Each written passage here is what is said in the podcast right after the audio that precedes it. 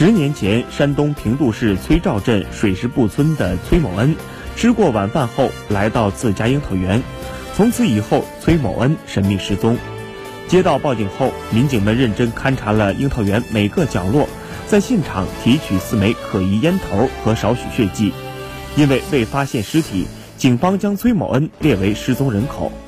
今年九月，民警借助 DNA 比对技术查出，王某顺的 DNA 信息与案发当年现场遗留烟头的 DNA 信息一致。经过审讯，王某顺供述了自己杀害崔某恩的犯罪事实。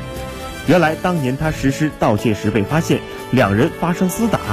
王某顺将崔某恩杀害后，将尸体掩埋。警方筛了两吨土，终为死者伸冤。